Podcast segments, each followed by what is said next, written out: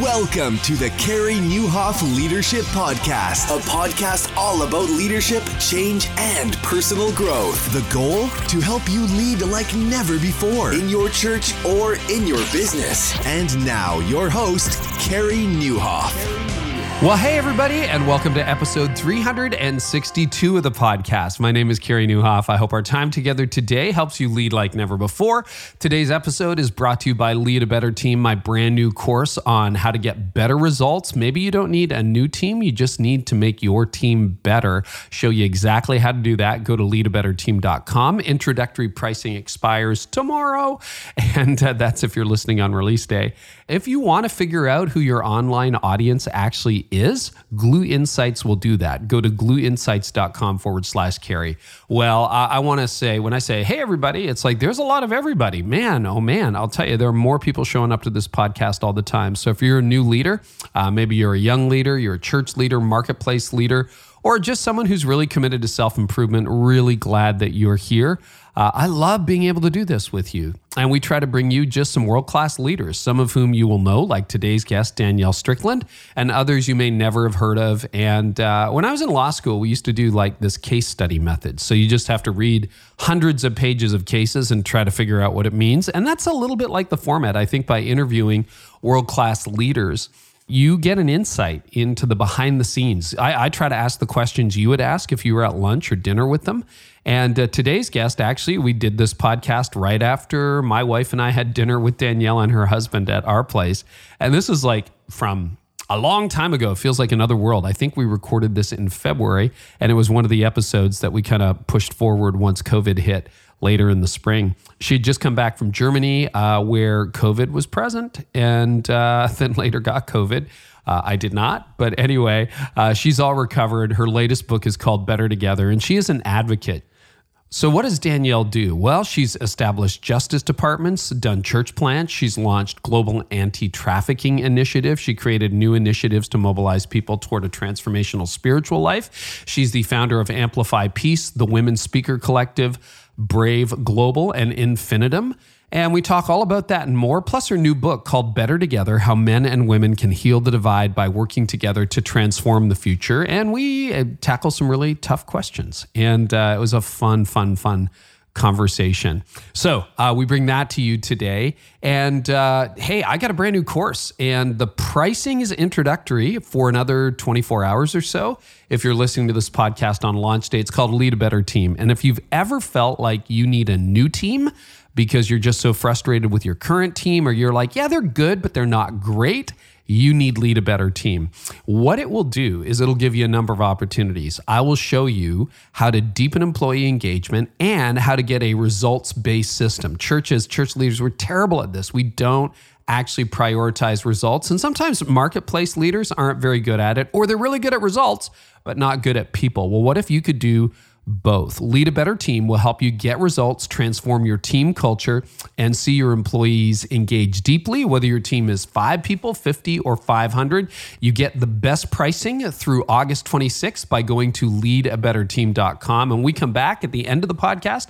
I'm going to talk to you about, uh, well, something I talk about in the course, which is how your workflow system is crushing, like hurting your productivity. So we'll talk about that too. And then, as we all know, every church is online. COVID 19 has really disrupted how people relate with each other, but that also complicates things. And a lot of leaders have lost visibility into who's engaging with their church and how they can serve them. And even if you're reopened, which about 60% of churches are, you know that not everybody's back. So, how can you actually figure out who is watching online? If you want clarity on your online audience, you can take action right now and then you can actually message the people who are watching directly because you can figure out who they are. So if you want to figure that out, go to glooinsights.com forward slash carey. That's G L O O insights.com forward slash C A R E Y and check out the amazing technology they have available for you today. Well, uh, we're going to dive into my conversation with Danielle Strickland. And I just want to say to all of you who are brand new, uh, just so you know, there will be transcripts. Uh, we'll give you the show note link after the interview is done. And if you are new, please subscribe and share it with your friends and let Danielle know that you really appreciated this conversation. So, without further ado, the conversation I had a long time ago, almost pre COVID, uh, with Danielle Strickland. Happy to bring it to you now. Danielle, welcome back to the podcast. Hey, so great to be here. Thanks for having Well, me. Well, we're actually at our house, and your husband Yeah. Steve is here, yes. and we're going to have dinner after we do this, right? Exciting. Yeah. I don't know what I'm most excited about dinner or the podcast. Oh, it's a big green egg. So, and those dinner. ribeyes, those ribeyes. It's like a new. It's I haven't had that steak before, so Okay. we'll have to see how that works out. I had them exciting. cut it Yeah. just for you guys because you drove up all the way from Toronto. We're honored. So catch us up to where you are because you were Los Angeles based, California based, Yep. right? Yep. And then you came back to Toronto. Yes. When? Three years ago? Uh, two and a half. Two and a half. Yeah. So 2018. Yeah. Wow. And how's the repatriation gone? Oh, fantastic. We love Yeah. it. I love Toronto. Toronto's the most diverse city in the world. Lots of people don't know that. Yeah. Is it really like yeah. legit? Everyone it's legit, says that. The most diverse city in the world for population. yeah. And uh, what I love about Toronto is that it's diverse, but also that people love it. They love that it's diverse. And so Mm. Yeah. that's kind of a fun celebration of diversity. I And it's a it. clean New York, yeah. kind of. right? I was in Yeah. New York and I forgot. Oh yeah, yeah. It was There's right downtown of in Manhattan. garbage on the street. There's a lot of garbage on the street. Yeah, people always when they come to Toronto, it's like it's so clean. I'm like, no, there's a piece of trash over there. and then it's like, yeah, it's a nice, nice city. Yeah, we're loving it. but you're all over the world. What exactly are you doing these days? Being an author, speaker? Yeah, author, speaker, and then I also kind of mobilize. I've co-founded a, a few movements that I'm Yes. really passionate about. Some uh, spirituality. Did you hear how casual that was? I co co-founded a few movements. So yeah, no, but this is legit. This is It's- this is real. So yeah. tell us what you're doing. Yeah, so uh, things that I love doing, actually, real natural things that come to me as uh, important. Uh, uh, living a life of depth. So I really want to live a life that's not just wide but also deep. Uh, so I've been part of a group of folks that have been practicing a spiritual practice called infinitum, which is a way of life, uh, what I affectionately call an open order. So we we view our uh, le- we view our life through three postures: uh, surrender, generosity, and mission, and it helps us keep Jesus at the center of our our thought, our practice, our attitudes, our relationships, and it's been a real game changer for me. Yeah. So uh, why the name infinitum? Yeah, uh, we wanted to make it really difficult for people to find Does it have to do with that idea because if of you're like not serious about it, you can't do it. No, just infinity? Is it is it uh, related it's to Latin for boundless. for what? Boundless. Oh, boundless. Okay, great. It's Latin for boundless, and that's what we wanted to live this boundless life. So Ephesians three, you know, is the from the Bible. Paul talking about, you know, I'm praying that you would be rooted and established in love. Yeah. But then you'd be able to grasp just how wide and high and long the love of God is. So the image that I got, I felt like the Lord gave to me was deep and wide at the same time. Hmm. You know, these go together. And we were talking before we started um, recording that you want to experience or you want to experiment with different immersive experiences rather than, you know, the talking head or teach, teach, teach. Yeah, teach. look, our heads are bigger than our bodies. Actually, I once had this picture when I was praying, and I had this picture of this like stick man with this massive egg head. And every time the stick man would go to move, the head would fall over and it, it, it couldn't it couldn't move anywhere. And I felt like it kind of is like the church. Hmm. Like definitely the Western church, where our heads are so much bigger than our bodies. And I felt like it's time to it's time to buff up. Like it's time to Yeah. actually work out and practice all of the things that we know, just put them into some practice. And so for us, it's almost like a, you know, like a HIIT training. How can we help you with some HIIT workouts? You know, maybe it's just 20 minutes a day, but we think these practices will make a real difference in the way that you live your faith.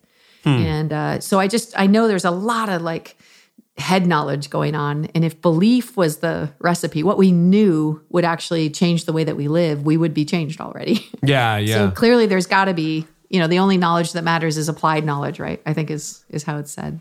Right. And you were just in Wales doing this kind of adventure thing that was spiritual with Yeah. infinitum. Yeah, so it was uh, immersive encounters we call them. So we're trying to uh, create ways in which people can learn how to immerse themselves and encounter God. And uh, less talking, more action, more activities, like more reflection, more debrief, uh, more journey, more movement. So we were out hiking in these mountains in the hail. It was awesome. it was great fun. And it's an attempt to grow closer to God. Yeah, it's an attempt to grow closer to God and to each other into genuine uh, lives of depth. uh, to make Jesus the center of our lives. So, you know, a few years ago, a bunch of us were around the table asking ourselves, like, do we actually follow Jesus, or did we just decide to do that 20 years ago and and now we just kind of work our lives out around this one belief system? Or today, am I actually following Jesus? And how would we know the difference? And so, just all these questions led to uh, some of our best practices to keep our faith alive and vibrant and deep and true. And uh, so, we decided to just uh, around the table, a group of friends for a whole year, just kind of practice these uh, practices, these ideas of daily, weekly, monthly rhythms, and see if it might matter in our lives. And we got together a year later, and we were all like, "Yeah, game changer." I've never been more in love with Jesus. I've never been more excited about my faith. I've never been more open to what God's doing in the world. What have been some of the changes that have made that happen? Because I think you're reading a lot of people's mail. I ask myself that question. Yeah. You know, am I really following Jesus? People are like, well, look at the difference you're making. I'm like, yeah, but I know how I feel. It's an interesting question.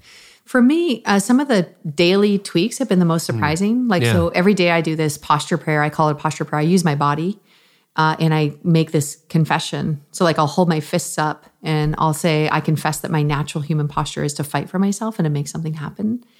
And then I'll say, but I choose to hold my hands up in a posture of surrender. And I'll hold my hands up in a posture of surrender. And, you know, this actually is not about me. Uh, and I'm going to surrender it to Jesus today. Like all these things I'm trying to make happen. And then I'll hold my hands out in front of me in fists and say, like, my natural posture is to take, to keep, to hold, to hang on. But I'm going to choose a posture of generosity and I'll open my hands up. And this was a big game changer for me in understanding that generosity is reciprocal.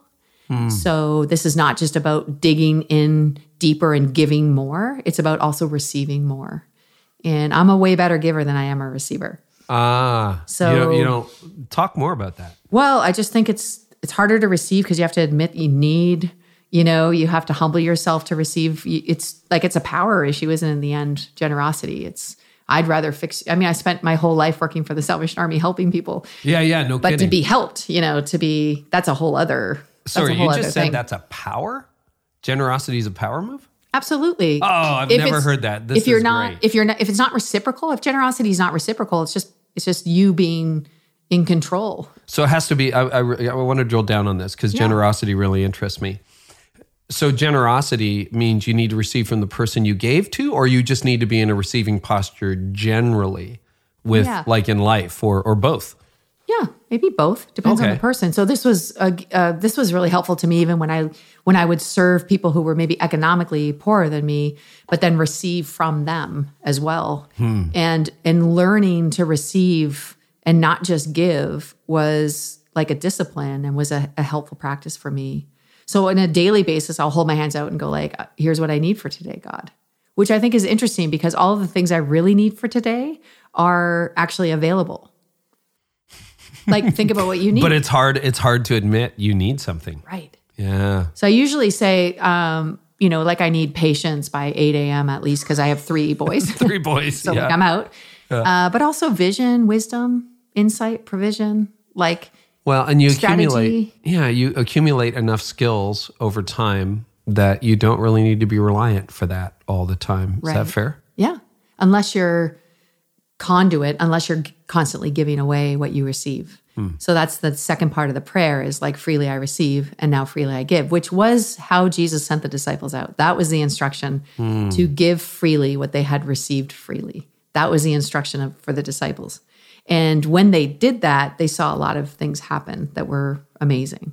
So I feel like that's still the recipe. Nothing's really changed. Like freely give what you freely received, which is why, you know, when Jesus ever talks about forgiveness and stuff, he's always like, you should probably forgive So you by nature you've been love. forgiven. Like there's a, Right. it's reciprocal. It's not like I'm not going to forgive because I'm amazing at forgiveness. I'm going to forgive because I've been forgiven. So this is, I've received this, so I'm going to extend it uh, as uh, a posture of generosity. Well, that's really interesting because I think leaders, many, not all, but some, and I'll put myself in this camp, Yeah. uh, try to hang on and accumulate. Absolutely. Well, that's what we're taught. We're taught Right. we're taught that. And then we're also taught on the flip side to be really super spiritual means just to give it away too. You have nothing, Right. Right? Gave it all away. Right. And Welcome that to my tent the- in the wilderness. Yeah. And Hmm. well, and that's Paul sort of saying like I could give everything. I could be burned at the stake. I could be but like, you know, if I'm not receiving love, I'm nothing. Right. So even just this idea that everything's reciprocal. The the last posture is a posture of mission. So it's I cross my arms in front of me and I say like my natural posture is to critique, to spectate, to say it's not my problem, to create distance from things I can't change. And then I open my hands up kind of like in an embrace and I just say, you know, to the lost, to the least, to the hard things, to the, those on the other side of the planet that don't have enough to eat, and also to my own spouse and my children at home, like here I am, I'm available. And that's what I call living an others focused life. And um, so just doing those three postures every day has changed the way that I view everything that happens every day. So, because what'll happen is I also do this thing at night where I try to reflect on my day through those lenses too. Where was I surrendered? Where was I generous? Where was I others focused? And as I reflect, I, I kind of notice like, oh, I missed it here. Oh, I missed it here. Like here was a an opportunity to be generous, and I I I mistook it. you know what I mean? Yeah, Or- yeah, I do. and um, and so it's just completely changed. Now in the day, I'll be like, oh, this is going to be one of those moments later that I'm going to hope I respond to, uh, you know, well as a surrendered, find the- generous, others focused person. The posturing is different. The physical movement makes the prayer more real for you. Yeah. So I was just in the mountains in Wales. I was with a guy who runs a big Im- uh, imagery marketing company. And he says he begins his day at work in his office with his door closed. And he just holds his hands up in the air and he says, I surrender this business to you and all the things that happen to God today. And then he holds his hands open and he says, God, I need uh, patience and, vi- and I need all these. I need kindness. I need generosity. You know, I need these things, and then I'm going to give that away today. I'm going to be this person today. And then same with the mission thing. And then I met this other guy who's a leadership coach. He was on the mountain too, and uh, and he said he met he meets with a guy that's in charge of all the human trafficking uh, cases. He's a prosecutor in the UK. And under the desk at work, under his desk at work, he has a little picture of these hand postures, you know, that we use for infinitum. And he said every case he gets, you know, he sets on his desk and he just prays, I surrender this case to God. And I'm praying, God, that you would give me what I need and that I would be as generous with what I've received in dealing with this case justly. And that I would be focused on others through the what happens in this case. And every case he gets, he puts through the lens of this posture. And he hmm. said it's completely changed his his work. That's deeply challenging. Is it still an app that you It's can? an app. It's a website, infinitumlife.com. Yeah. Uh, and it's all, there's also an app called Infinitum, and it's uh, everything's free. Uh, and they're just really practices that we think seem in, like they seem small, and you sort of think like, mm, does that really matter? But in my own experience, uh, it matters a lot. Changes a lot of things. I've been experimenting because we can all live in our own head with God, you know, Yeah. show me how I can help someone today. And on the one hand, we're helping thousands of leaders every day, tens of thousands of leaders every day. Sure. By broadcasting, but I mean like no, like for real, a person, a human being. Yes. And it's amazing on the days I remember to pray that. Yes. It's funny how it will happen at the grocery store Right. or uh, walking down the road, or like I can think of, we were somewhere and a hotel. I had a chance to actually minister to this couple Yeah. that was sitting by the side of the pool. And I'm like, if I hadn't prayed that, I don't think I would have seen that. Right.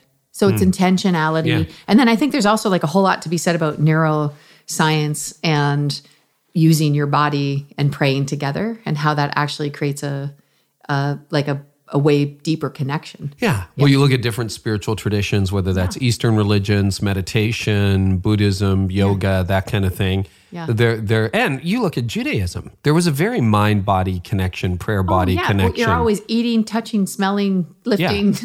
And Christians, you're right. hands up. It was like Christians that made prayer boring, It's right? the stick man and the giant head. Right. Right. You're right. That's exactly what we've done to it. And everybody else is like, no, that's not how it works. Right. So That's we're cool. not trying to shrink our heads. We're trying to grow our bodies. okay, that's That's fair. what we're trying That's to grow fair. into our heads. There is shrunken head Christianity. That's Yeah, a whole that's right. other That's right. podcast for a whole other right. day. We're going to catch up to our heads. That's what we're doing. So you're doing you're doing that. I'm glad we camped out on that. That's Yeah. very challenging and encouraging to hear.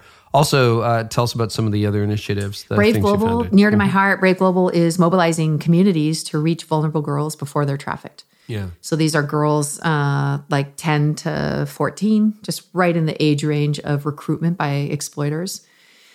And we just had this thought when we came across a study in America that 70%, 70 to 80% of trafficking vic- victims that were born in America from America came from the foster care system. Oh boy. And so that's what we thought at first, like, oh, this could this get worse? And then we realized, wait a minute, every single one of those girls has a name and a file and a caseworker. Oh, we know where they are. So we thought just a second if exploiters can target vulnerable girls for trafficking, why couldn't the church, the redeemed, you know, communities actually identify vulnerable girls for something better? And so we're trying to get there first. So we just did one in Toronto actually just uh, last uh, Saturday. Uh, 120 girls uh, survivors coming telling their stories, self defense classes, you know, like an MMA fighter there, giving them some, which I think one of the best pieces of advice all the MMA fighters come to Brave say is that your first line of self defense is not physical. Really? Your first line of self defense, if you take a self defense, and this is just free, your first line of self defense is verbal. You speak, you make noise, you yell, you scream, you. So I'll never forget being at Mariners Church in LA and this MMA fighter telling her own story of sexual abuse as a young child and then not even speaking about it for 10 years and then speaking about it to a counselor. And she said when she was taking martial arts training in self defense, she realized, oh, this is my first line of self defense. Actually being able to ah. speak up and use your voice and talk. So she just said, I want you to repeat after me. There are a thousand girls at that event. And she just said, I want you, stop touching me. And like a thousand girls are like, stop touching me. Hmm. And then she's like, I don't like this. You know, I don't like this. Get your hands off my friend. Get your hand. Like just all these phrases you can say at a party, like things you can do. And then everyone, of course, gets a hot hotline number and, you know, just actually equipping girls with like even words to say to express uh, your own ability to defend yourself. It's incredible. Absolutely incredible. So, I, this is a bit of a rabbit trail, but not too much. How did you think of getting an MMA fighter to train girls? Like that's that's a really those are like two different worlds that don't often line up. Well, I mean, we just we were doing. I've been doing uh, anti-trafficking work for like over Yeah. twenty years, and you know, just eventually got this beautiful God-led strategy to get to the girls first. And uh, there was a local church in Long Beach. Noemi Chavez is the leader there, and just incredible advocate and pastor preacher. And her and I got together, and she had just locally started this conference for girls. And when I went to that local conference for girls in the Long Beach, uh, in the hood there, I realized there's something here. There's a recipe here that every church needs to know they can be part of a solution uh, for a generation. Yeah. And so we just really looked at what are the things that happen to girls between 10 and 14 that we could uh, push back against. And, uh, you know, being sexually harassed, assaulted, abused is like number one. That's the number one things that happens to girls that pushes them towards exploitation. So we were like, what can we do to combat that? And self defense seemed to be a, a no brainer. Logical. Wow. Yeah. Wow. Yeah. And we just didn't, I didn't make the connection between voice and defense quite That's really interesting. but it actually did because this whole area of like you know the me too movement and women in general and the rates of sexual harassment and abuse that are so high you know and you realize like there was about 200 volunteers at this event in mariners church when she first said this is your first line of self-defense and started teaching these phrases Mm-hmm. and i looked around and like these 200 women volunteers are like weeping wow. and they all came like not all of them but many of them came to me afterwards and just said like if only i had known that at 10 hmm. you know because i mean they would have went hmm. like 10 years is they would have went dozens and dozens and dozens of years without telling anybody or knowing how to actually fight back against this thing that's happening to you wow mm-hmm. yeah Wow. So powerful that's brave. And again, yeah, that's Brave huge. Global, and, and then yeah, going everywhere these days. It's awesome, and if anyone's ever interested, braveglobal.org. Uh, sure. We'll Maybe. link to it. I Calm. promise. It'll I be don't know. there. Yeah. Brave Global. Yeah. Google Danielle's name. You'll Yeah, find it. yeah. Um, and then I don't want to limit it, but we're going to talk about Women Speaker Collective. Yeah, Collective. Women Speaker And- and- Collective. but are there other things? I mean, three is enough, but like yeah, that's there's one just other fine. thing. It's Okay. called the Amplify Peace. Oh, yeah, that's right. Yeah. I knew there was And it's about Yeah. mobilizing uh, peacemakers and uh, specifically female peacemakers around the planet. So the you know all the studies, the research, the UN says that if uh, women are peacemakers and brought into a peacemaking pro- process around the world, that the rates of peace go way up, over sixty percent higher. For if women make peace. if women are a part of the peacemaking process, Yeah. absolutely, yeah, Wow. yeah, it's fascinating. So I have to ask you because I want to dive into Women Speaker Collective and then your new book. But That's not easy. Most people, most, and it's a lot of leaders, tens of thousands of leaders listening to this. Uh, you know, they're like, I have trouble with one. Okay, I'm leading one thing. Right. Not sure I'm doing it well. uh, do you want to talk about how you manage all of this? Because every time we talk, you're like, you got back from multiple countries this week, and Yeah. you're off to Florida next week, and you know, you drove up from Toronto. You, you, you tell tell me how do you keep all of these balls in the air? And you're a mom of three boys Yeah. and happily married and the whole deal.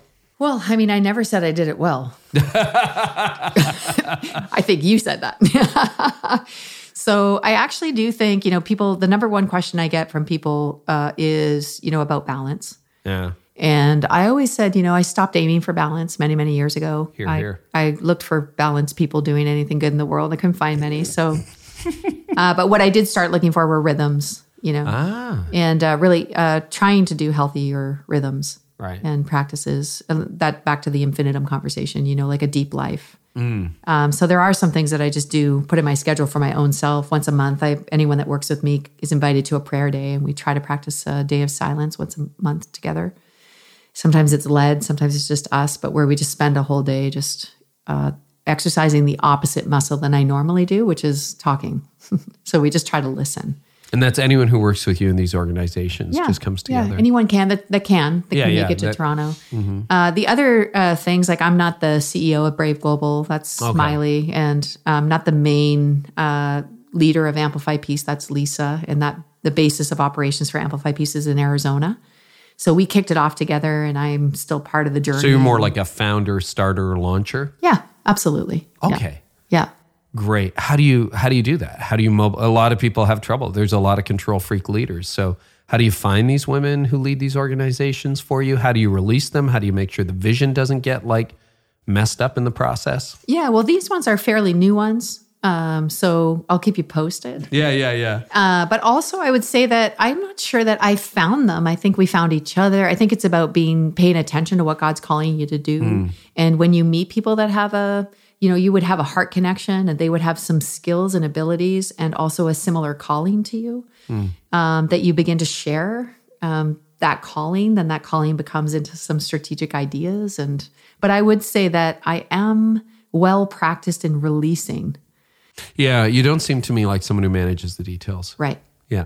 Yeah. And that's partly I'm not wired that way. Well, I was going to say some of that must be personality. Yeah, I'm not wired that way. And then I think also I really learned early on from this speaking thing. Uh, you know, Ruth Haley Barton calls it the ministry of absence. That there is actually a surrendering that happens when you're not always present, that is actually healthy. So I noticed this in church planting, where when I, whenever I would leave, someone would fill the space. So I would have like a home group, and I was the leader of the home group. And if I'm there, I'm going to fill the space because I'm a leader. That's what I'm going to do. But when I'm not there, someone else tries to fill the space. Hmm. And it was one of the best strategies that we could find to actually identify future leaders is for me not to be in the room.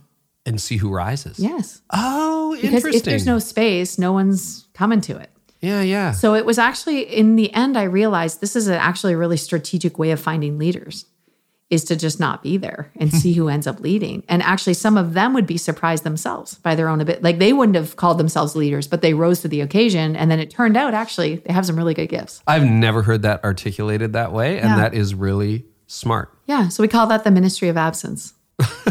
Disappear, see what happens. Yeah. I do it a lot. Wow. That's great. That's great. Yeah. Why do you stay involved and engaged with these organizations then? Oh, I love them all. I wouldn't even call them organizations. I just, yeah. Movements. yeah, their heart, their uh, callings. You know, what is it? Frederick Buechner it says like when deep need meets your uh, gift, it equals a calling. There's a name you don't hear enough of anymore. Frederick, Buechner. Oh, that man. guy. Yeah. Is he still living? Do you know? No, he died a while ago. I don't I don't know. Okay. well, well, the Google will I know help he's with still that. living in me because I read yeah, his. yeah, I yeah. still No, I haven't- his I haven't- reread his books a lot. yeah. Mhm, a preacher. who Yeah, and was- uh, what's his book? Telling the Truth: The Gospel is Yeah. uh, Tragedy, Comedy, and Fairy Tale. I used to use, read that every year wow. just because I was so. Oh, it was such such ministry to me. That book. Yeah, his Christmas messages, his Christmas sermons are incredible. So let's talk Women's Speaker Collective. Women Speaker Collective. Yeah, Whew. it's uh, That's only two years old. My wife was at the first one. yeah. I want to say year and a half. Yeah, that that Yeah. young. Wow. Yeah. So, what's the? I mean, uh, last time you were on the podcast, Yeah. I, we broke down your communi- communication skills, and I stand by what I said then. You're one of the best communicators I've ever heard in my life, Thank you. regardless of gender. Just Yeah. You know, Kind. fantastic at what you do, brilliant at storytelling, brilliant at noticing, and a delivery that is so calm. I don't know what it feels like on the inside, Mm-hmm. but on the outside, it's rapturous. Like I'm, and you know, Mm, Wow. and what I do, I hear a million communicators, and Yeah. it ta- takes a little bit to keep me engaged. Yeah, no, it means a you, lot. you know how that feels, Yeah. right? Oh, I, You know I'm always aiming for the camera guy. Because I know if I can get the camera guy, oh. I got Oh. everyone in the room.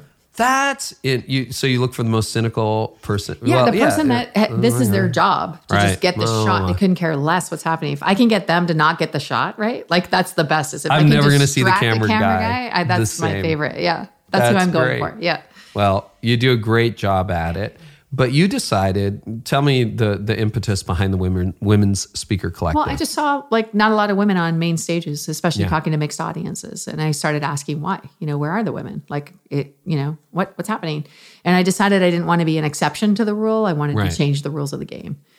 And uh, so that's I started to think like, what is the game and why isn't it changing? And so I, I went through a whole season where I just like challenged, shamed conference organizers. You know, where are they? Yeah. And they'd be like, we don't know, and I'd be like, you should know. You know, like and.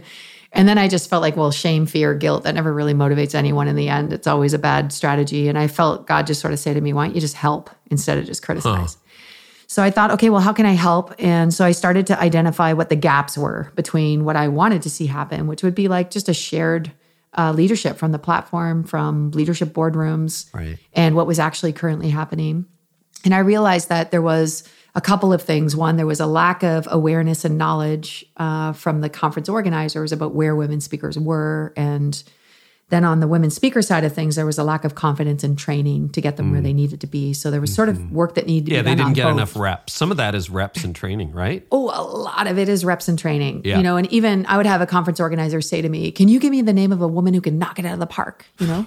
and I'd be like, Well, you have a lot of men who are hitting second base. So Sorry. so why That's does funny. it have to be a woman who's knocking it out of the park? Like not everybody on the team needs to be a home run hitter. I mean, this Right. is just like I'm not I'm not like a super baseball fan, but I know that you hit people who can get it to second base. And they're part of the strategy of the team, which is why you have all these speakers here going first base, second base, because you know you can rely on them to move the ball forward. Like we're moving Hmm. this team forward. So I said I can give you a lot of women who can hit one base, who can hit two base, and then I know a few women who can hit out of the park. But That you is should have- changing the rules. you should have all of those women on this team. Like there should be a shared, uh, you know, so just even that idea that like if I'm going to have a woman, she's going to have to be this like exceptional, and then the pressure that puts on women. Because every woman that does get an opportunity, just like the imagine the pressure, the whole weight of the future of women are on your shoulders. No pressure. Because then if a woman tries it and doesn't hit it out of the park, everyone's like, "Ma, we tried women Well, and it I- didn't work, you know? And I was like, you try a lot of men and they don't work either. But you don't think of not inviting men back to this conference. So, yeah. That's really fair. And you know, you've hit your share of many home runs, some grand slam walk-offs in in your time speaking. But I'm sure you know as a world-class communicator, they're not all home runs. Yeah. You probably get it. I get up there sometimes I'm like, well, that was a bunt. Yeah. That's what that was. Yeah. You know, and and you're right. That's that's a lot. Foul, foul, foul start again. foul Give me another chance. Yeah, that's right. He struck out. Look at that. That's awesome. Uh, that that's really good. Why? Yeah. Let's go to the question under the question. yeah. Why do you think we're so unfair to women? Or let's talk about categories, right? Because men, and I'm a white male. Yeah. So I definitely fit the category of overrepresented on the platform. Right. Um, but you know, people would say, well, we need an African American speaker or a Latino speaker, or Hispanic speaker, or a woman, or you know, whatever that happens to be. Pick anyone. Pick that's not anyone white that's not a white and male, anyone who doesn't look like me. Right. And we're like, oh yeah, well we had a Hispanic once, and we had a woman once, Right. and It's the same thing why for is that? Why do we do that? Mm-hmm. Well, it's a dominant cultural problem. There's blinders, there's perceptions, there's prejudice, there's a thing called patriarchy. So, a male view of the world, right? So, Yeah. if you're a male viewing the world, you don't notice it. It's just literally like the, you know, the big fish, like it says to the little fish, you know, how's the water? And the fish are like, what water? What's water? Right. Yeah. And so I think a lot of the things that we're living in, and we're just, you know, you notice this, the Me Too movement was great. This 19 million women hashtagged within a month, like Me Too. And it was like, it wasn't like it was new. It wasn't like for hmm. hundreds of years, women haven't been abused or harassed as a regular occurrence. One in three girls will be harassed in her lifetime sexually. So this isn't like, and this is every family. This is every family. I mean, part of it is the silence around it has made it difficult hmm. to really understand. So that's partly the good news of it being exposed is us going, this is a reality for one in three hmm. girls. This is going to happen. So you just sort of go, oh, this isn't good water. Like, and you didn't even notice the water, right, for the longest time. And so I think I call patriarchy uh, very similar to sin. You know, it's like gravity. It's just where the road goes if you're not paying attention. It's just where the weight is. All the weight's going to go towards a male dominated view. Uh, and there's a whole bunch of reasons why. Uh, dominant culture, uh, you know, generation, ge- generations of views of women that have been inferior, uh, that have been enforced through attitudes and behaviors, and uh, boardrooms that are all male. I think we have a real problem with um, leadership development because we've got sort of we're f- afraid of women, especially in this culture. So we don't develop or identify women. Uh, so you have men mentoring men, and you have all the m- top male leaders are male. So if all the top male leaders are mentoring men, guess what happens? You just perpetuate the system. Yeah, absolutely. So You- something has to change the system. And even if it's just awareness, like, oh, there's water and it's not that healthy, we should probably try to fix it. Like, so I'm partly what I'm trying to do is, you know, get really identify and confront the fear uh, because a culture of fear never helps anybody. And I feel like we're living in a lot of fear right now around women and men. Can you talk about that? The fear? Yeah, I think fear is the currency of oppression. And uh, I always understood that fear is sort of how you get caught in oppression. You know, when you get afraid and you start you Right. becoming afraid, then you you know you cower and you kind of come under a spirit of uh, oppression. But it wasn't until I studied Exodus, and I, I remember Exodus chapter one, where it described Pharaoh's beginning of his oppression against the Israelites, and it said, because Pharaoh was afraid of the Israelites, he oppressed them. Oh, wow. And that's when I started realizing that if fear is your motivator, regardless of what you do or you don't do, if fear is motivating you, you will either be oppressed or you'll be an oppressor because fear is the currency of oppression. That changed the game for me on fear Okay. because then I started understanding that we cannot be motivated by fear if we're going to break the cycle of oppression on both ends. So, what did fear feel like for you? Like the, in this specific between Yeah, well, like between men and women, or even trying to be a female communicator who who felt you had a message to get out into the world, or whatever, whatever. Yeah, I think between women and men, like I, I, you know, there's Wall Street wrote an there was an article about Wall Street's memo after the Me Too movement that just basically said no more women allowed. They I wrote missed a- that. They wrote a memo Really? for all of Wall Street, which in Christian circles is just called the Billy Graham rule, and we've been right practicing that since because you talk 1948. about that. All right. Yeah, well, I just talk about how when you're fear based, when you're viewing difference, regardless of what the difference is, whether it's gender difference or race difference or background difference or class difference, when you view difference through the lens of fear, it becomes a threat. Mm. If you view difference through the lens of faith, it's an opportunity.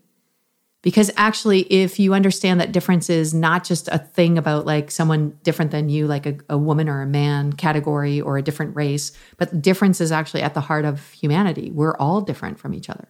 So there are some places I'm at where I have way more in common with the woman in the room because I'm a woman and we share some things. But there's other places where I have way more in common with the men in the room mm-hmm. because we share different backgrounds and experiences.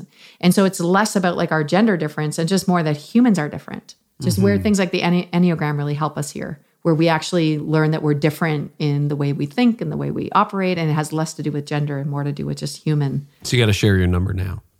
Oh, I'm a seven, eight, right down the middle. Seven eight. Okay, the interesting. so seven wing eight. Well, it's uh, 4951. Okay, well, it's that's literally fair. like right down the middle. Yeah. Yeah, I'm an eight seven.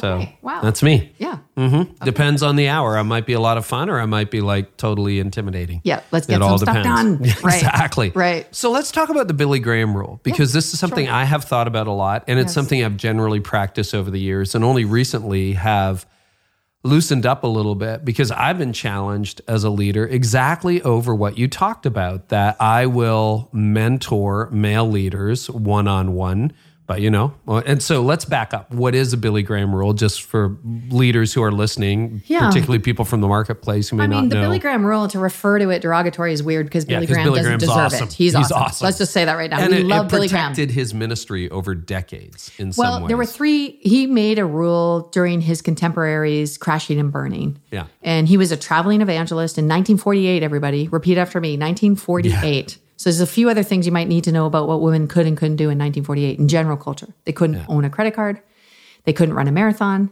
there was no co ed Ivy League schools.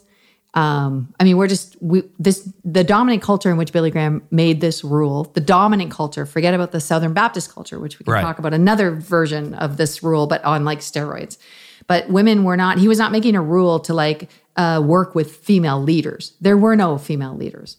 It wasn't like there were contemporary peers of Billy Graham that were female. That wasn't what the rule he was doing. So he was watching his contemporaries kind of fall to power, uh, money, and sex. Yep. So he made three rules. three. He made three rules, and one of them was never to be alone with a woman without his wife, uh, in a room with a woman ever. And the second one was he would cap his salary at fifteen thousand dollars a year.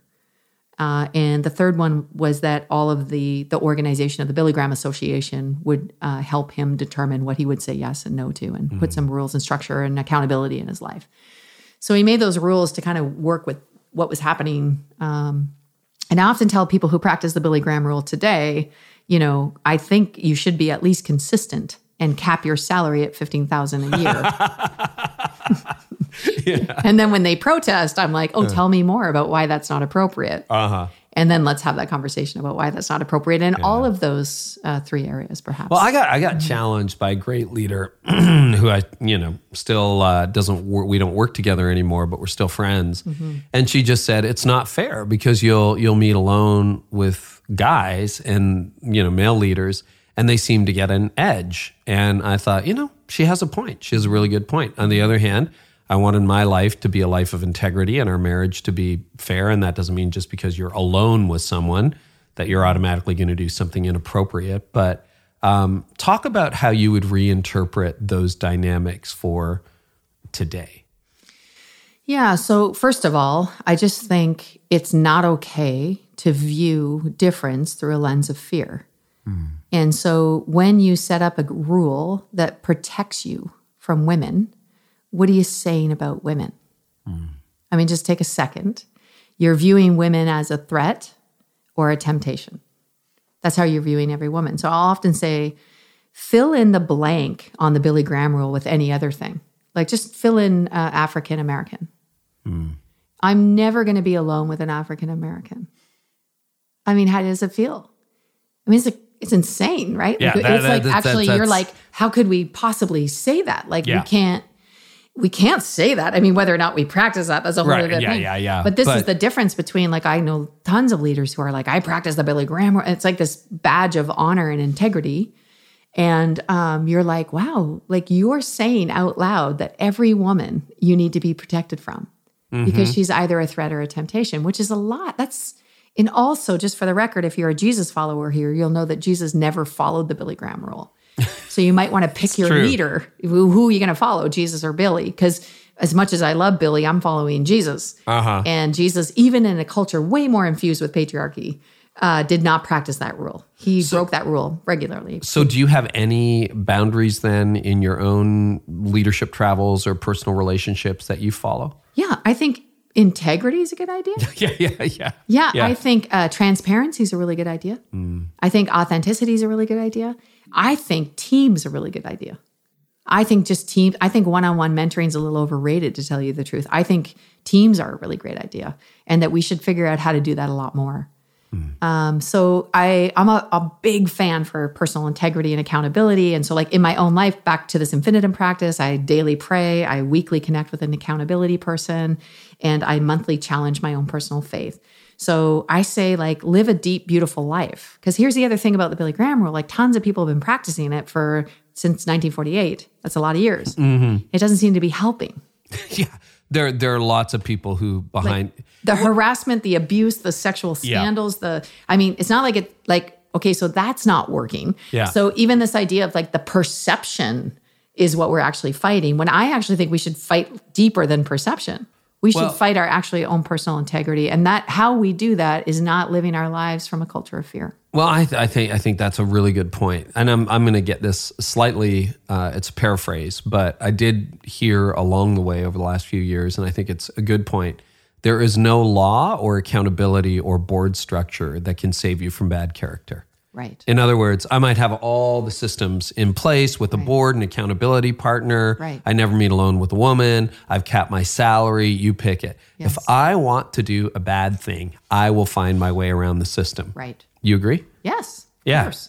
Yeah. The other thing I, I, I say, like, without it being just sort of a moral outrage problem, but 68% of all men uh, admit to viewing porn once a week. And, you know, what's really interesting about the connection between porn um, and power and patriarchy, you know, there's just fascinating connections in that if you're the dominant uh, narrative of pornography, regardless of what kind of pornography you're like, the dominant narrative is a one of conquest. So dominance, male dominance, and then female, I like it that way. And Like, is that complicity or yeah, or just like this fake idea of submission. Like, Okay. I want to be dominated. So you think about look back to this neurological, like what you view regularly. So you're regularly viewing a narrative that women can't wait to be dominated. That actually their deepest desire is to be dominated and humiliated, actually, frankly, in most pornography. So this is, and I don't think we've really fully understood the shape, how this has shaped culture and fed sort of a patriarchal abuse and harassment, and even just a misconception of power when it comes to male female relationships. Here's what's terrifying: is some of the fastest growing uh, pornography uh, victims. So uh, people that are addicted to pornography are young females. you So mean think- being yeah. the subject of pornography or users of pornography? Users of pornography. Wow. Okay. So think about this. So if this is what's view, this is what's shaping your thought Yeah. of how men and women relate to each other. Oh, got it. Got it? I mean, this Yeah. is toxic. This is like so toxic. So, in other words, the very women who are young women who are the victim of it are also users and perpetuating the system. Yes, absolutely. Yeah. This is our main dominant way men and women are uh, learning to relate to each other is pornography. and some, I think, eventually you just got to go, whoa, this isn't good for us. This isn't good for our marriages. This isn't good for our workplace. This isn't good for our lives. Like something needs to be talked about and, and talked about about this. So, I, I mean, I think about this as a pastor. I've watched, I've been at this a few decades. Yeah. And it's not like I've never looked at porn, but it's not a regular struggle of mine. I don't know. Thank God it's not. I've got other areas of struggle, but porn isn't one of them. Yeah. What do you do about this? Because some of the stats are now like 90% and Yeah. of males are uh, have looked at porn, it's are 98. Like, I mean, it's almost it's almost like saying who hasn't who's seen the sky lately? Like we're almost at that level Yeah. of it's ubiquitous now. Yes. And what would have passed as pornography 25 years ago is now just mainstream ads, mainstream television, Yes. it's or you know, Yeah. movies, that kind of thing. What what would you how would you speak into that? Yeah, I mean, I think we have to identify number one that it's a problem. I think we have to start speaking about it. I think we need way more like regular conversations that get us out of shame, fear, guilt, which cycles of. And I would Yeah, say, so how do you break that down because that is the thing. It's always shame, fear, guilt. yeah, somebody has to talk. Yeah. Is it like literally men need to talk? They Yeah. need to start telling the truth about what's going on, and they need to, you know. Uh, there's a, a friend of mine, Bruxy Cavey, at the Meeting House. Mm. He did a series on uh, men and women, or women in the church. Yeah. Fantastic series on his podcast called uh, Her Story. And in the final one, he was talking about how, you know, this segregation is this model that we have for church. You know, we're always segregating the church because we're afraid of each other, and specifically women and men. And he was um, he was challenging this idea that we would segregate each other. How is that going to help us? Like, how will we ever learn to relate to each other as friends and like colleagues if we're always segregating each other? And it is such a great like critique of what we do in the church. It's fascinating. But um, it, somebody pushed back and said, but like, surely there are some times where segregation is the only answer, like in small accountability groups, for example, with like uh, when we're talking about pornography or like stuff like that. And and Bruxy was like, you know, it was really interesting. I was thinking a lot about this, and I was thinking about the difference between having a, a group of men talk about their addiction to pornography or their temptations in pornography or whatever this is. And then a group of mixed company where women are present, where men are talking about pornography. And he said, I wonder how much more powerful the accountability would be if you were accountable to the very people that are suffering because of what it is that you're participating in. So he's like, This is a fascinating thing that I'm struggling with this constant habit of objectifying women. And I'm going to talk about it to other men without any women. Hmm. Like it's a really, and so it's the first time I ever, because I actually, as somebody was pushing back, I was like, yeah, maybe he has a point there. That is a bit weird. But then as he actually started thinking it through, I was like, that's a fascinating idea that we would segregate our own habit of objectification and how much more healing and more powerful and more possible it might be for that accountability to matter if the people who suffer as a result are actually there. I mean, I know it's it's crazy on some No, levels, no. I mean, I'm, but it's I'm, also I'm listening. powerful, so powerful. I, I'm listening. The thing that's probably helped me the most is just seeing the image of God in people. yes. Seeing the image of God in women and in men and in other people and in other races and people who are not white males. Yeah. I mean, back to the earlier part of the conversation. It's like, and I owe that, you know, to a number of friends in theology. Reggie Joiner harps on that a lot. And when you really see the image of God in someone, and it's really, really hard to treat them certain ways. Yeah, because objectification is the opposite of humanizing people. it is right. dehumanizing people. Mm-hmm. So anything that mm-hmm. objectifies people dehumanizes them. Yeah, and that can be money, that can be status, that can be power, that can be sex, it can be any of those things. Yeah. So we've started to drill down on the problem, but Yeah. your book isn't just about the problem. Right. And you're not coming, you're you're trying to break down the shame, fear, guilt thing. Yes. So talk about the way forward. Your book's called Better Together. Yes. Right? Yeah. And uh, let me, I got it right here. Let me see how m- women and men, because I love the subtitle, can heal the divide and work together to transform the future. Yeah. So this isn't like everybody feel bad about it. You've done a bad job. What, start painting the way forward Yeah. for us. Because I think you're right. You've described the problem. And it's not just a church problem, it's a cultural problem. Absolutely. It's everywhere. Yeah. And here's the thing like, I actually believe that the good news to this generation that has really known conflict uh, in a way that's, you know, almost unprecedented in the globe today, like conflict everywhere. And I think the good news looks like reconciliation. Like when Paul says the ministry of reconciliation is the gospel, like the ministry of hmm. reconciliation, the good news is the ministry of reconciliation. These are the same thing. So I'm always like, you want a message that's going to be relevant? Like you want to actually show a demonstration of what good news is? Hmm. Live a reconciled life. Like be reconciled. Like hmm. figure out how to move out of a fear of difference to seeing difference as opportunity that would lead us to mutuality, which is interconnectedness, which is working together, which is collaborating together, which is dreaming together, which is where we're no longer afraid of each other, where we actually can see each other as uh, co laborers in this beautiful stewarding of the world. Uh, that's what good news looks like. That's what it looks like. And so I, I feel like for me, this is maybe one of the greatest demonstrations of the power of the gospel in the time in which we're living is reconciliation. And I think between men and women, it's it's because it's everywhere. This is and this was also one of the early signs of the early church was the fact that, you know, there were the divisions were removed. Mm. Right? They were removed. And it was like a sign and a wonder, like women and men in, you know, in that time in in Palestine. I mean, it was crazy. That was that's Can we nuts. can we talk about that for a second? Because sometimes I think it gets underplayed, and sometimes I, I don't know that it gets overplayed because Right.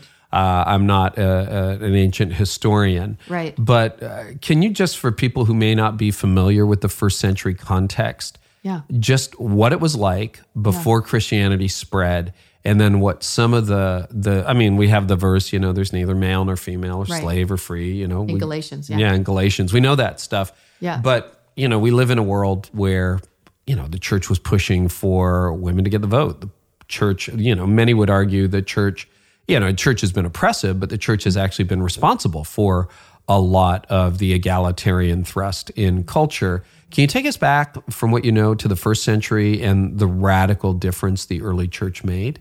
Yeah, and the radical difference wasn't made through lobbying, it was made through demonstrating it in Right. real life, right? So I think that's also a really good important sort of distinction is that the good news is something you live, not just something you you tell. Um, but th- I mean, this was a day and age where rabbis, so these are Jewish leaders, would get up in the morning and thank God they weren't born a woman or a Gentile. Yeah. You know, I mean, this was like being born a woman was considered, you know, blameworthy. Like it was a sin. Like and we've was- seen that in China in the 20th century. It's Oh, changing a little bit now, but it was like abort that baby. Yeah, absolutely. Like Yeah. this is a actually I've, I've talked to people, uh, multiple people who are still like they were born in countries where because they were female they were beaten, they were hid, they were stuck in places where they couldn't be seen because they were so disappointed. Their parents were literally so disappointed they were girls. And you just sort of think like, what on earth? Like where does that even come from? Um, but anyway, it's that kind of in Rome, of course, the occupier that the the divisions of um, the divisions between people were at an all-time high classism racism sexism all of the isms. I feel like kind of like today. Kind of feels like today, yeah. right? and the demonstration of the church in that time was to not give in to those divisions. We will not do that. We're actually going to do something different. Jesus of course personifying this in the way that he treated everybody uh, seeing the sacred through all the disguises. Rich poor right? Beggar healthy unhealthy uh, gentile jew woman I mean, this is really strategic. Jesus, the way that he spoke to women and talked to women and empowered women and sent women, uh, even as apostles, right? Go tell the disciples. It's literally an Mm-hmm. Right. apostolic The call. first witnesses. yeah, female. Yeah. In Which, a- if you were writing a, time fake story, age, yeah. yeah, in a time and age where they had no credibility under the law. So, I mean, he's obviously doing something on purpose. Hmm. You wouldn't accidentally do that. And it was, it was, a, I mean, I'm not, not trying to like take this into an area that's not your expertise. It's certainly not mine. Right. Um, but this idea of husband but one wife. Yes. That was a pretty radical statement from what I understand in the first century that I'm going to be loyal to this one woman for life. Yeah, and not just loyal, but love. Yeah. That was crazy town because they were property, right? It was a value. This was a value thing. This wasn't Mm-hmm. like this was like a setup for money and power and privilege. This wasn't an actual like relationship. Yeah. Yeah. So Paul's yeah. instructions for husbands to love their wives as they love themselves, it was like so cataclysmic, crazy. Like if you were a Roman hearing that, you would be like, "This is nuts." what? insane. Yeah, it's Yeah. insane. Yeah. Wow. Yeah, because a lot of marriage was about power and position and provision and that kind of thing. But this idea that the radical love that God has put into our hearts is something that now informs our relationship. Yeah, and that your love of God would be seen through that love for each other. I mean, that's the Christian. That is the image of God being displayed. That is the ministry of reconciliation, right? This is mm. the power of the gospel made demonstrated through our relationships. So, how we actually relate to one another is a demonstration of the gospel or not. Right. And I think it's really important to understand that. So, like at the center of this book is the ministry of reconciliation. Just it's the cross. Hmm. And I suggest that everything's either pushing towards a better future through the cross or it's pulling back. Uh, yeah, you've got that from a better interesting diagram, right, between Yeah. pull back to the past or push Yeah. forward to the future. Right. And But you're the future, always yeah. doing one of those things. Yeah. For me, that was a really interesting thing. I'm either pushing forward with this cross message, with this gospel, or I'm pulling back from it. And I think that's important for you to realize as a leader, as every leader needs to realize they're either moving forward or they're pulling back. Right. So you've got fear versus action, segregation versus proximity, patriarchy uh, versus clarity, et cetera, et cetera. Yeah. You drill down a little bit more on the push pull. Yeah, I mean, I think that this, I mean, all this kind of really came to head for me. I was in Rwanda with uh, World Relief, and I was sitting in this village called the Transformation Village. And there are these centers in Rwanda, you know, where which suffered that genocide 20 years ago, Yeah. where we all just were like, you know, over a million people were killed in 40 days. It was crazy, massacred. And I was sitting in this transformation village, which are kind of these like examples Rwanda has used to say, we're going to rebuild the country. We're never going to let this happen again. Hmm. And they've used this thing called one people. So you're not allowed to be a tribe. You're just Oh. Rwandan now. There's no tribes There's no anymore. Hutu, Tutsi. Yeah, there's no divisions anymore. We're no mm-hmm. longer going to live this way. So what they did was they looked for people that would live sort of reconciliation in real life in these transformation villages so they could say this is what it looks like.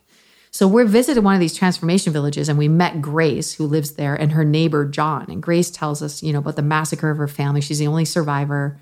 Just sort of about her own trauma and her own journey of like getting to forgiveness as a way of coping, just like living, because otherwise she just want to off herself every single day. And she talked about how forgiveness was one of the ways that unlocked healing in her life. And we're just like, that's awesome, you know, great. And then she's like, now I want you, I want to introduce you to my neighbor. My neighbor's John. And she like literally reaches over and grabs his hand tenderly. And he says, John is also the man who killed my family. Wow.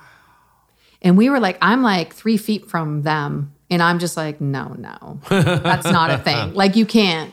That's not a th- like that's you've just taken this thing way too far. Yeah, yeah. you know, and then John begins to tell his story through tears and like every time he would like not be able to speak, she would just reach over and like pat his hand and at one point she just said, "I'm so glad you're here, John. I'm so oh, glad you're Oh, here."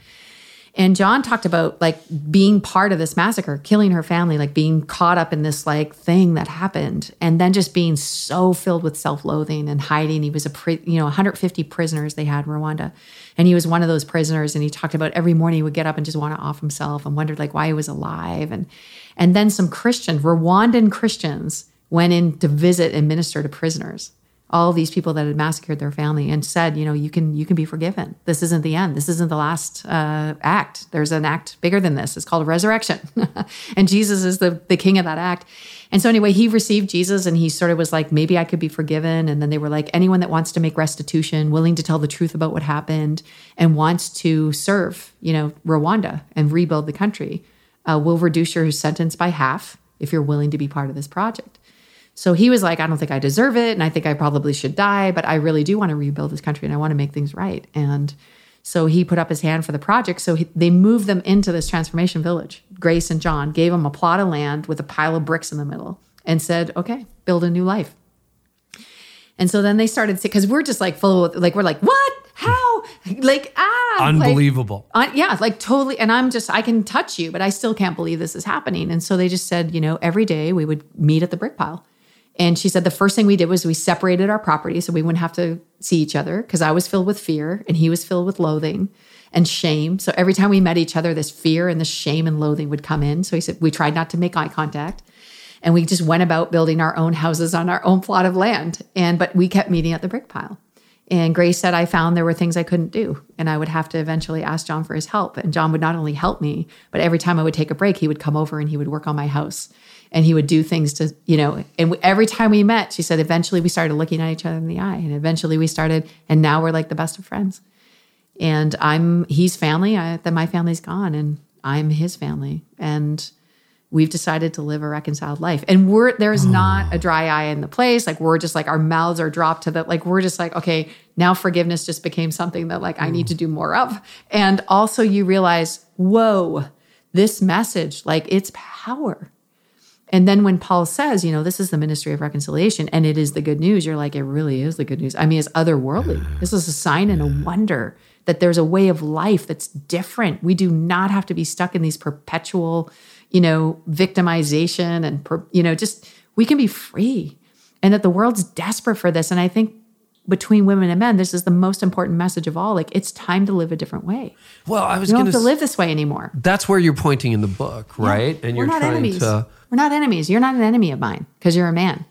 You are a gifted, beautiful human being. You're good. You were made good. You're sacred, and so am I. And we were actually made, we were designed for collaboration. Genesis, before the fall, Hmm. we were designed to co steward the world together.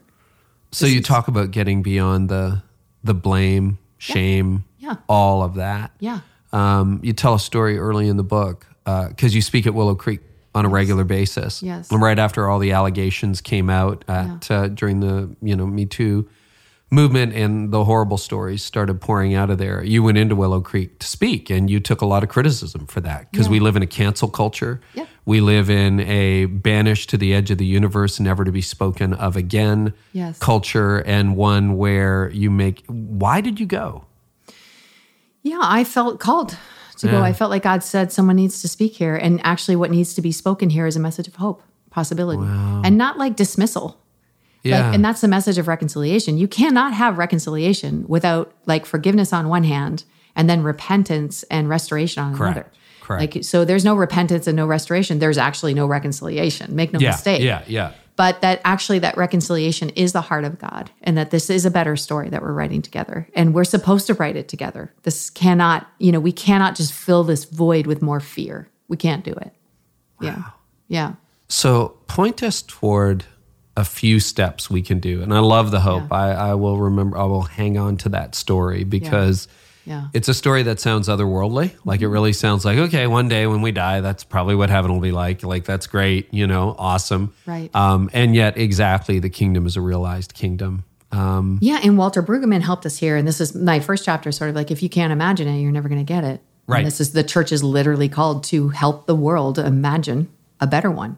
This is part of like Mm. we're supposed to be the city on a hill, the light of the world. But it feels like it's getting worse. Like it feels Right. like like on social, it's so polarized, Yes, Danielle, and I you know. know that. I know. And everybody just like you know, I call them Twitter mobs, and Yeah. you know, you're you're jumping on each other, Yeah. and so how do we break this down? Like, give us a couple of, of tangible steps. So Yeah. Mm-hmm. talk talk to here. Here's an example because this will be very real. Talk to church leaders or business leaders who have practiced that Billy Graham rule, so to speak, or just like, yeah, I'm never going to meet with a woman directly. You know, who are who are in that pattern. What would you say to them? Yeah, change your mind and Ah. then change your practice. One, change your mind. And I think phenomenal leaders use their power to empower other people. So if the dominant question you're asking is, how can I protect myself? You're asking the wrong question. It's a terrible leadership question. How can I protect myself? it's bad. It's going to lead to terrible things. Uh, what I would say is, how can I empower people? Right. Ask a different question. How do I help people? How do I help other people? And how do I help people who don't have as much power as me? That's the ultimate, you know, that's the ultimate leadership question. That's the ultimate Jesus leadership question is how do I use my power to empower other people? And particularly people who don't have power. Um, so I would say, like, one, change your mind. And then I'd say change your practice. And I would suggest that you intentionally begin to listen. So I just do a little, I use this with Amplify Peace. We use this and how to sort of change our minds and cultures and lives. And one is listen to voices you don't normally hear. Hmm. So find them. So if you're around a leadership table and there's no women there, go find the women and ask them why they're not there. And ah. you'll discover some things that you never noticed before about why they're not there. It's fascinating. So HSBC did this with their banking system. Okay. And they realized that they were spending copious amounts of money trying to find new senior managers because they were losing all their managers. And then somebody had the idea we should go find our old managers and find why we lost them. So they called up all the old managers. Turns a vast majority of them were female who were having children, and the banking nine to five realities and the lack of support for parental leave and all these things were in the way. So they just were like, okay, fine, no bank. I'd rather raise my kids in a healthy way. Hmm. So then, after they listened, they identified some of the problems. They started to learn that there were other ways to do things. And they began to learn from other companies. It's a digital age. Are banking hours fixed now? Is this the best thing even for the, their clientele? And Right. they started realizing there was way more flexibility that was going to not only make things better for women, but make things better for everybody. And so they learned uh, these new ways of doing things flexible hours, workplace practices, daycares at work, all sorts of things that they uh, learned. And then they just live differently. They implement, implement, implement, implement. And now they're one of the, like the leading companies of the world to work for. People can't, you know, they're they understand that diversity now instead of just being a practice of discipline because it's better, they realize it's actually in their best interest. Hmm. I'd say the same thing for every church leader. This is not just something that you have to do because it's like the better thing to do, although it is that. If it's just conviction that'll get you there, then by all means use conviction. But I'm going to say it's probably your best opportunity you've ever seen to do things differently. Yeah. And everyone will benefit. Everyone, the whole world. Yeah, I, I would agree. To get right back to you know a rule that I practiced for many years, just Yeah. out of what I thought was integrity. uh, Tony and I, you know, we're going to have dinner in a few minutes, but uh, I'm on the road a lot, and she's got her own podcast now. So she has her studio upstairs, and her co-host is a male. Now he happens to have been a family friend for 18 years, and she's like, "What do you think about?" Me and Rob recording when you're on the road. I'm like, I trust Rob. I trust you. I'm not worried about it. You know, if Rose is cool, I'm cool, his Yeah. wife. And I really don't worry about it. I think our marriage is just fine and strong enough for all that stuff. So, you know, I would just say to leaders, you want to rethink it. You want to make sure, you know, your spouse is on the same page, you have a strong marriage, that kind of thing. Yeah. But yeah, there there are definitely some systemic barriers. And, and the same goes with leadership development as well. great leadership uh, tri- uh, ratio that they suggest. All the research says if you want to change the culture of a team, there's a thing called a 30% quota. So lots of times what will happen is people will react and say, "Oh, we need a woman on the board." So they'll just grab a woman on the board. That's Right. tokenism, and uh, often that backfires. Not only, uh, even if you get the right woman, if she's the only one, it's called the only syndrome. It's like she's always the dissenting voice. She's always the exception. She's always the Right. one left out. Thirty percent actually will change the culture of the team, and that's when you'll experience your best uh, culture shift. 30%. So 30% quota. I say that a lot. Aim for 30% quota. Find those women, identify those women, resource those women, deploy those women, and you'll find that that makes a massive difference to the culture of a team. Oh, fascinating. Okay, anything else, Danielle? we covered a lot. Yeah, I feel like we did. No, uh, the only thing I would say is that I do end with hope. I think this is a really hopeful message. Yeah. And I and also, you know, I'm the mother of three boys. So I refuse to give in to the cynical, despairing culture that says men are bad. It's not true in my experience. My husband's amazing. I know so many men who've been amazing and empowering and generous and kind and good. And uh, all three of my boys are not destined to grow up as harassers or jerks. There's no question in my mind. Right. So we got to change this. You have to change the narrative, and it's time. And uh, I'm full of hope for the future. Okay, I got one more question for you. Yeah. And I, I'd meant to ask this earlier. It can be very easy, particularly your Enneagram 8, so justice oriented, and your whole life moves in that direction. But part of justice, and you can see this in the cultural narrative, and it's something you've hinted at in multiple conversations, including this one, that you've had to get past that sort of anger, shame. I'll just guilt these people into change. Yes. How have you pivoted on that personally? Literally, in this specific area, I tuck my son Moses in to bed at night, and I say to him, Who made you? And Moses looks at me with this big grin. He's like the epitome of joy. Moses. Hmm. And he says, God made me. And I say, He sure did, honey. And how did he make you? And he looks at me and he says, He made me good. Uh. And I say, He made you fearfully, He made you wonderfully. He knit you together, He designed every day for you, He made you good. I agree. And then I realized that I agree with that about everyone. Everyone underneath all of the oppression, all of the cycles, all of the sin, all of the suffering, all of the injustice, like all of the systemic, all of the patriarchy, all of the misogyny, if you strip it all away, there is the sacred image of God etched inside of every single human person. And that's what we're after. Let's let that shine. Let's let that shine. And I, I just live- choose to believe it. and you want to live in Rwanda. right? That beautiful, beautiful vision of reconciliation. Yeah, what let's make every hope. church a transformation village, huh? Yeah. Let's do it. Yeah. Danielle, that's great. Where can people find you these days? We're talking podcast. You have one. Yeah, You might relaunch it. I sure it. do. DanielleStrickland.com. Yep. Uh, find me there. You can find all the things on there. Yeah. Great. And the books, Amazon, everywhere books are sold. Everywhere. It's called Better Audible, Together. All that jazz. It's out now. Yep. It's All out. right. Danielle, once again, what a joy. Thanks. Thanks. Yeah. Well, that was super refreshing, honest, challenging, and as always with Danielle, inspiring. So uh, I love those in person conversations. We don't get enough of them. And this one happened right here in my home studio after a delicious big green egg dinner. So that was an awful lot of fun to uh, spend some time again with Danielle. Uh, we have show notes for you guys. You can head on over to careynieuwhof.com slash episode 362. They are there along with some quotes and some other things that you can share. And uh, remember, today's episode is brought to you by Lead a Better Team. If you want not maybe a new team because you kind of dream about that as a leader, but a better team, like how do you make the actual people you have better? Go to leadabetterteam.com and get some introductory pricing before it expires. And it's brought to you by Gloo Insights. If you want to actually know who is watching online, go to glooinsights.com forward slash carey. That's G L O O insights.com forward slash C A R E Y. Well, uh, on the next episode, we have Jon Tyson coming up. This was a rich conversation, man. Last time he was on the show, I just felt like could have been a three hour conversation. We did it again, or he did it again. And um, we, yeah, we talk about all kinds of things like what is the church missing if you rush back to normal too fast? He's got some deep insights. Here's an excerpt.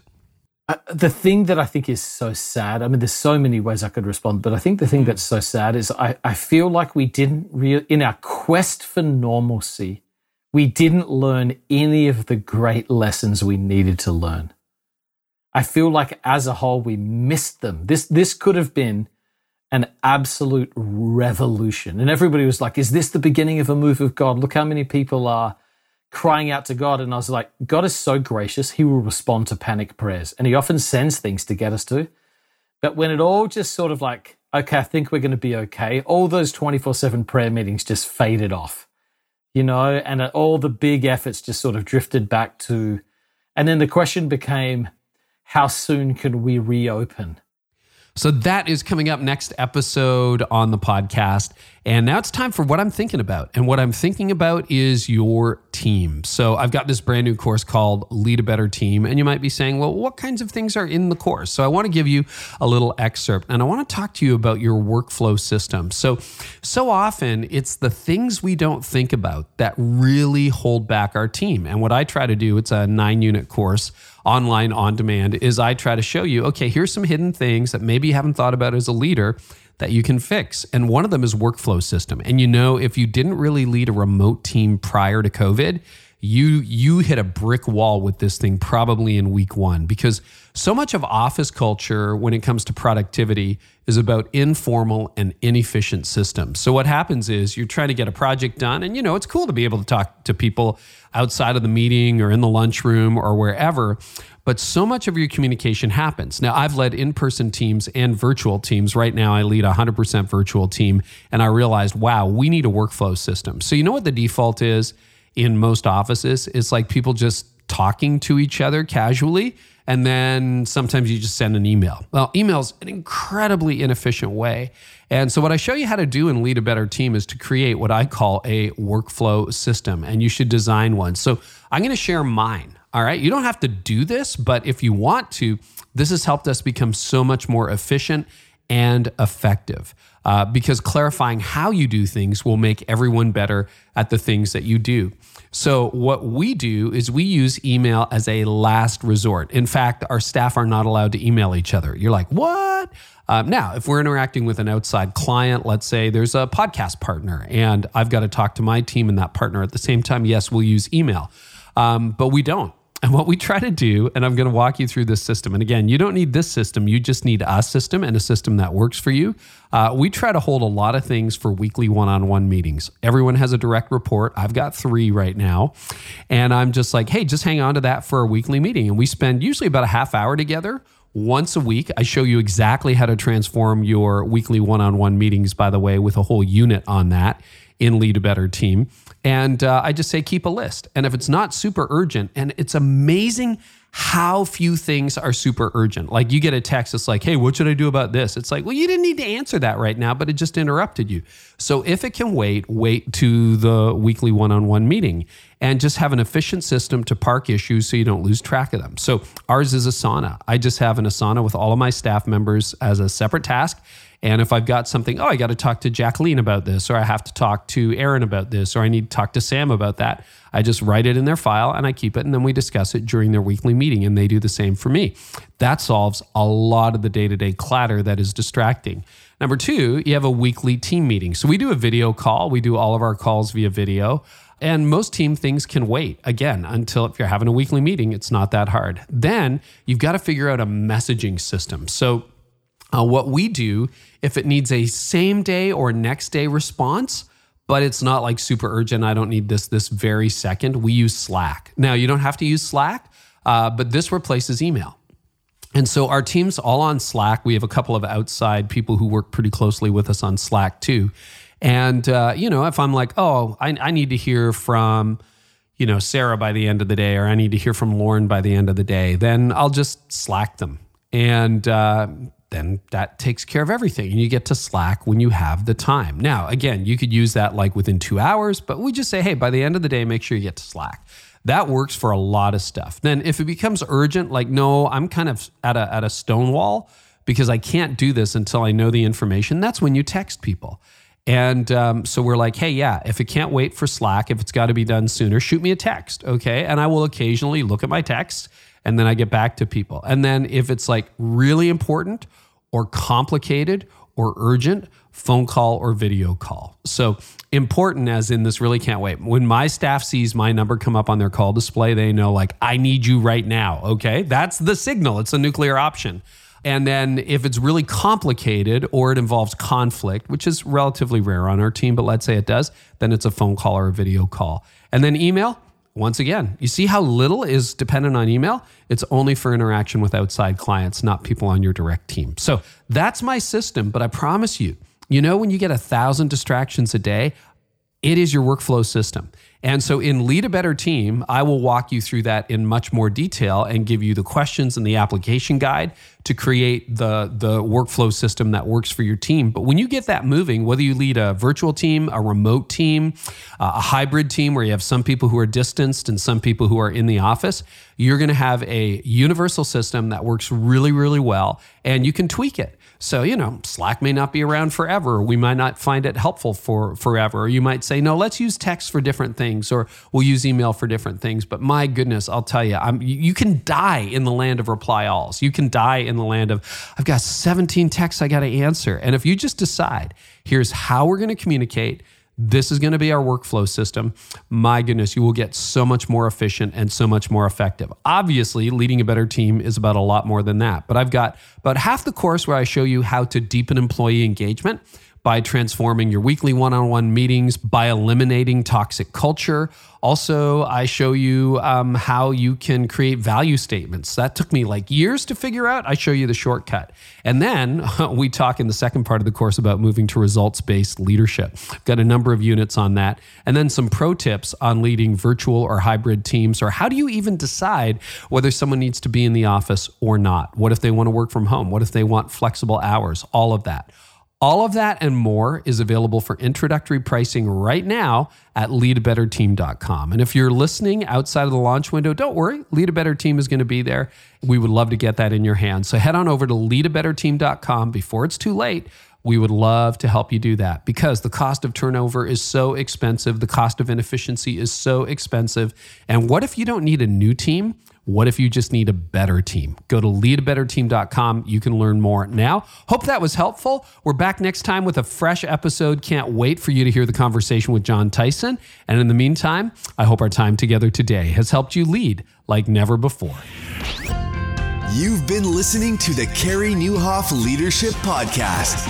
Join us next time for more insights on leadership, change, and personal growth to help you lead like never before.